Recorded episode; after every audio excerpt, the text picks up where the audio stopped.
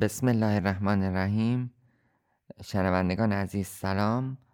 با گفتار دیگری از مصنوی معنوی همراه شما هستیم.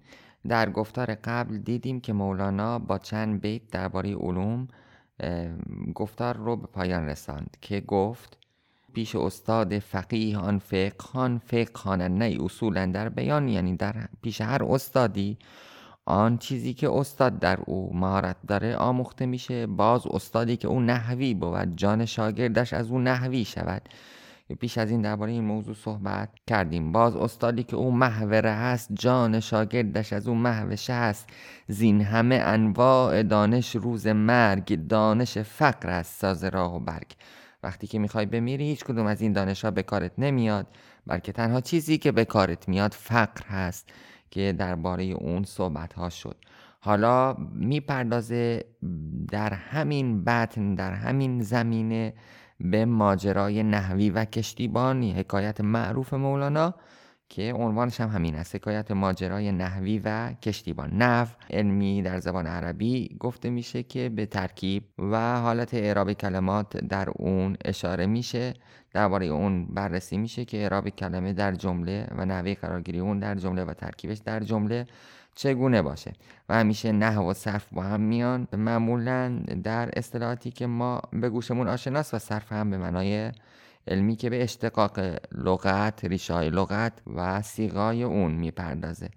بر حال حکایت رو آغاز می‌کنیم. آن یکی نحوی به کشتی در نشست رو به کشتیبان نهادان خود پرست خب یک عالم علم نحو یک زباندان عربی یک نحودان داخل کشتی شد و به کشتیبان رو کرد و آن خودپرست به او گفت. خب خودپرست اینجا داره مولانا اشاره می‌کنه این نکته ظریف رو که آنچه گفته میشه نشان از خودپرستی نحوی یا اون عالم علم نحوه. خودپرستی که در حافظ هم خیلی برای ما مهمه و نکته برجسته ای هست. همونطور که حافظ میگه هر قبله ای که بینی بهتر ز خودپرستی یعنی اگر خودپرستی رو کنار بذاری همه جا قبله است و همه جا خدا رو می‌بینی یا کفر است در این مذهب خودبینی و خودرایی یعنی اگر خودی باقی نباشه خدا میاد این رو در موضوع محو هم بررسی خواهیم کرد که اگر صفات بشری زائل بشه صفات الهی جای اون رو می‌گیره. به حال اینجا مولانا نحوی رو به عنوان یک خودپرست یعنی عالم علم نحو رو یک خودپرستی معرفی می‌کنه. پس آن یکی نحوی به کشتی در نشست رو به کشتیبان نهادان خودپرست. گفت هیچ از نحو خواندی؟ گفت لا. گفت نیم عمر تو شد در فنا. اون نحوی اون نحودان رو کرد به کشتیبان و بهش گفت که تا حالا از نحو چیزی خوندی. اونم گفت لا نه نخوندم. گفت نصف عمر تو در فناست. باطله دل شکسته گشت کشتیبان ز لیک آن دم کرد خاموش از جواب. کشتیبان دلش شکست از اون تندی و تاب سخنان آتش سخنان اون مرد نحوی. ولی که اون لحظه پاسخش رو نداد و خاموش شد. باد کشتی را به گردابی فکند. گفت کشتیبان بدان نحوی بلند. کشتی افتاد توی گردابی. کشتی داخل گردابی افتاد و بعد کشتیبان رو به نحوی کرد و بلند به او گفت. هیچ دانی آشنا کردن بگو. آیا شنا کردن بلدی؟ آشنا کردن شنا کردن. هیچ دانی آشنا کردن بگو. گفت نی ای خوش جواب خوب رو. جوابش داد که نه. گفت کل عمرت ای نحوی فناست. گفت تو تمام عمرت پس فناست. نابود زن که کشتی غرق این گرداب هاست. بخاطر اینکه اینجا باید شنا کردن بلد باشی. محو می باید نه نحو اینجا بدان گر تو محوی بی خطر در آبران اینجا اون چیزی که به کارت میاد علم محو نه علم نحو. اگر محو هستی حالا می‌تونی بی خطر در این آبها برانی. و اگر نه فقط بدونی برای تو فایده ای نداره. درست داره حرف آخر گفتار قبلش رو می‌زنه که در انگام مرگ تنها چیزی که به کار تو میاد علم فقره. وقتی همه چیز رو از دست داده باشی و فقط و فقط خدای برای تو مونده باشه و خدا در واقع تو رنگ خدا رو بگیری. آب دریا مرده را بر سر نهد ور بود زنده ز دریا کی رهد. وقتی که انسان غرق میشه توی دریا اگر در دریا بمیره اون وقت دریا اون مرده رو رو سر خودش قرار میده.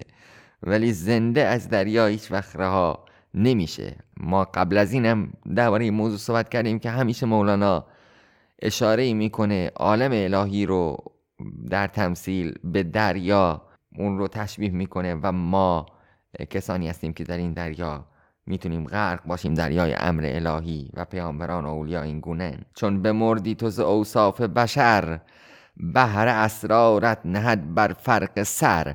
اگر تو از اوصاف بشر بمردی خودت رو خراس کردی اون وقت دریای اسرار الهی تو رو بر سر خودش قرار میده که اینجا خودش معنی محو رو به ما میگه. خب کلمه است که در عرفان و تصوف برای ما کار برد داره. محو در کنار نحو مولانا آورده و در واقع کشتیبان به نحو به نحوی داره میگه که اینجا باید محو باشی و نحو به کارت نمیاد وقتی کشتی توی گرداب فرو رفته. و مولانا می‌خواد به ما بگه که دنیایی که ما درش هستیم هم همینطوره. همه ما ساکنان همین کشتی هستیم و کشتی مدام در گرداب هایی گرفتار هست و این علوم به کار ما نخواهند آمد تا زمانی که ما محو ندانیم. همانطور که گفته شده در گفتار شمس تبریزی که اگر به کتاب و علم بود که فخر رازی بزرگتر از بایزید بستامی بود.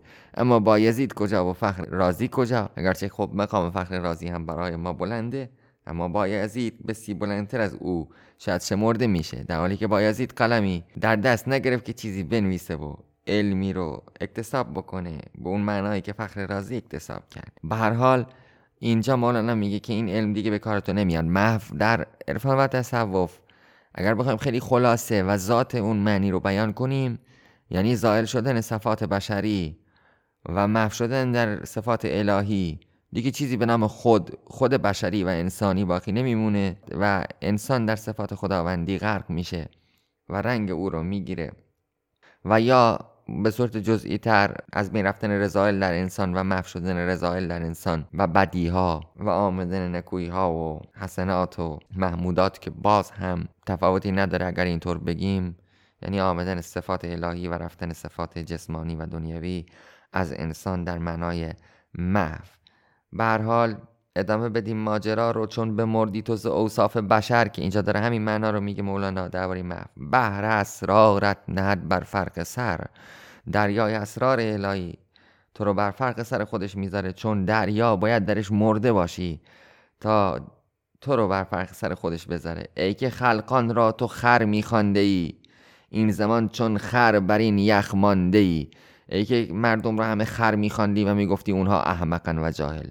حالا که تو خودت مانند خر در گل رفتی یا بر یخ ماندی یعنی اینکه دیگه چاره ای نداری کاری از دستت بر نمیاد. خر بر یخ ماندن چون بر یخ نمی‌تونه راه بره. این هم می‌تونه اشاره کنه به اون عالمان نحوی یا ظاهری که فخر میفروختن به مردم به گفته مرحوم فروزانفر و خودشون رو عالم می‌دونستن و نکته ها می‌گفتن. به مردم و ایراداتی می‌گرفتن بر سخنان مردم تا اینکه علم خودشون رو بروز بدن. ای که خلقان را تو خر میخوانده ای این زمان چون خر بر این یخ مانده ای گر تو علامه زمانی در جهان نک فنای این جهان بین وین زمان. مرد نحوی را از آن در دوختیم تا شما را نحو محو آموختیم. ما به خاطر این داستان مرد نحوی را آوردیم و اینطوری گفتیم. که این اتفاق براش افتاد که به شما علم محو رو بگیم نحو محو رو بگیم. بگیم محو چیه؟ چگونه است؟ فقه فقه و نحو نحو و صرف صرف. حقیقت این علوم. فقه فقه و نحو نحو و صرف صرف. در کمامت یاوی یار شگرف. در کمامت کمامت فروتنی تواضع و در واقع اون کم کردن از خیشتن و به گفته ملاحادی سبزواری یعنی در وقت حرکت رجوع الله وقتی که به سوی خدا داری برمیگردی در تنقصن تا فانی بحث شون تا اینکه به فنا برسن. کل شیء حال کن الا وجهه که ملاحادی میگه این آیه قرآن رو که هر چیزی هلاک میشه جز وجه خدا.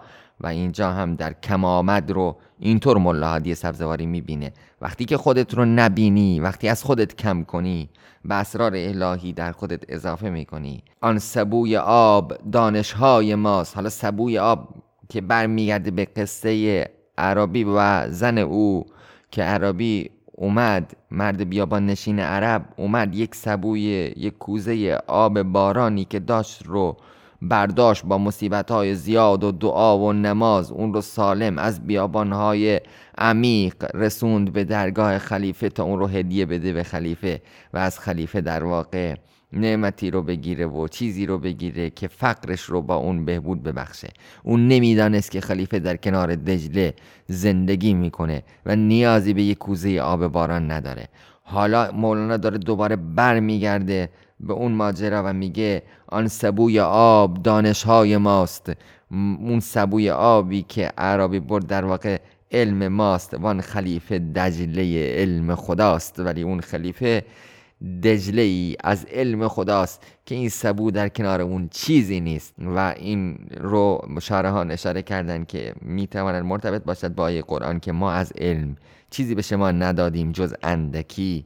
به اون آیه قرآن آیه شریف قرآن اشاره داشته باشیم. ما سبوها پر به دجله می‌بریم. ما سبوهای علم خودمون رو پر کردیم و می‌بریم به دجله. یعنی می‌بریم پیش خدا. همه ادعا می‌کنیم که چیزی می‌دانیم ما با همین دانش که خودمون داریم میریم سمت خدا. ما سبوها پر به دجله می‌بریم. گر نه خردانیم ما خود را خریم. اگر ما خودمون رو خر ندانیم خودمون رو احمق ندانیم. واقعا احمقیم و جاهل هستیم. آخه آدم سبویی رو بر می داره بره پیش خلیفه ای که خودش دجله رو داره. یعنی ما سبوی دانش اندکمون رو برداریم و ببریم به سمت خدایی که خودش دریای علمه. باری عربی بدان معذور بود کوز دجله بی خبر بود و زرود. اما عربی اون گناهی نداشت اون خطایی نکرد چون نمی‌دونست که خلیفه دجله ای داره و در کنار دجله است. گرز دجله با خبر بودی چون ما اون نبردی آن سبو را جا به جا. اگه مثل ما از دجله خبر داشت هیچ وقت سبو رو بر نمی داشت ببره پیش خلیفه. این همه بیابان عمیق رو طی بکنه تا اون رو برسانه به دست خلیفه. بلکه از دجله اگر واقف بودی آن سبو را بر سر سنگی زدی. اگر خبر داشت که خلیفه کنار دجله زندگی می‌کنه سبوی خودش رو کوزه خودش رو به سنگی می‌زد و اون رو میشکست. یعنی داره اشاره می‌کنه به ما مولانا که این همه ادعای علم و دانش و صرف و نحو و فقه و اصول. به چه کار ما میاد در برابر خدا و دریای خدا؟ ما ما چه برای او بخوایم به هدیه ببریم؟ وقتی که در واقع چیزی به حساب نمیاد در کنار عظمت ملکوت او. این هم ماجرای زیبای نحوی و کشتیبان که برای ما و برای خیلی از ماها شاید آشنا باشه. تا گفتار بعد شما رو به خدای بزرگ می سپارم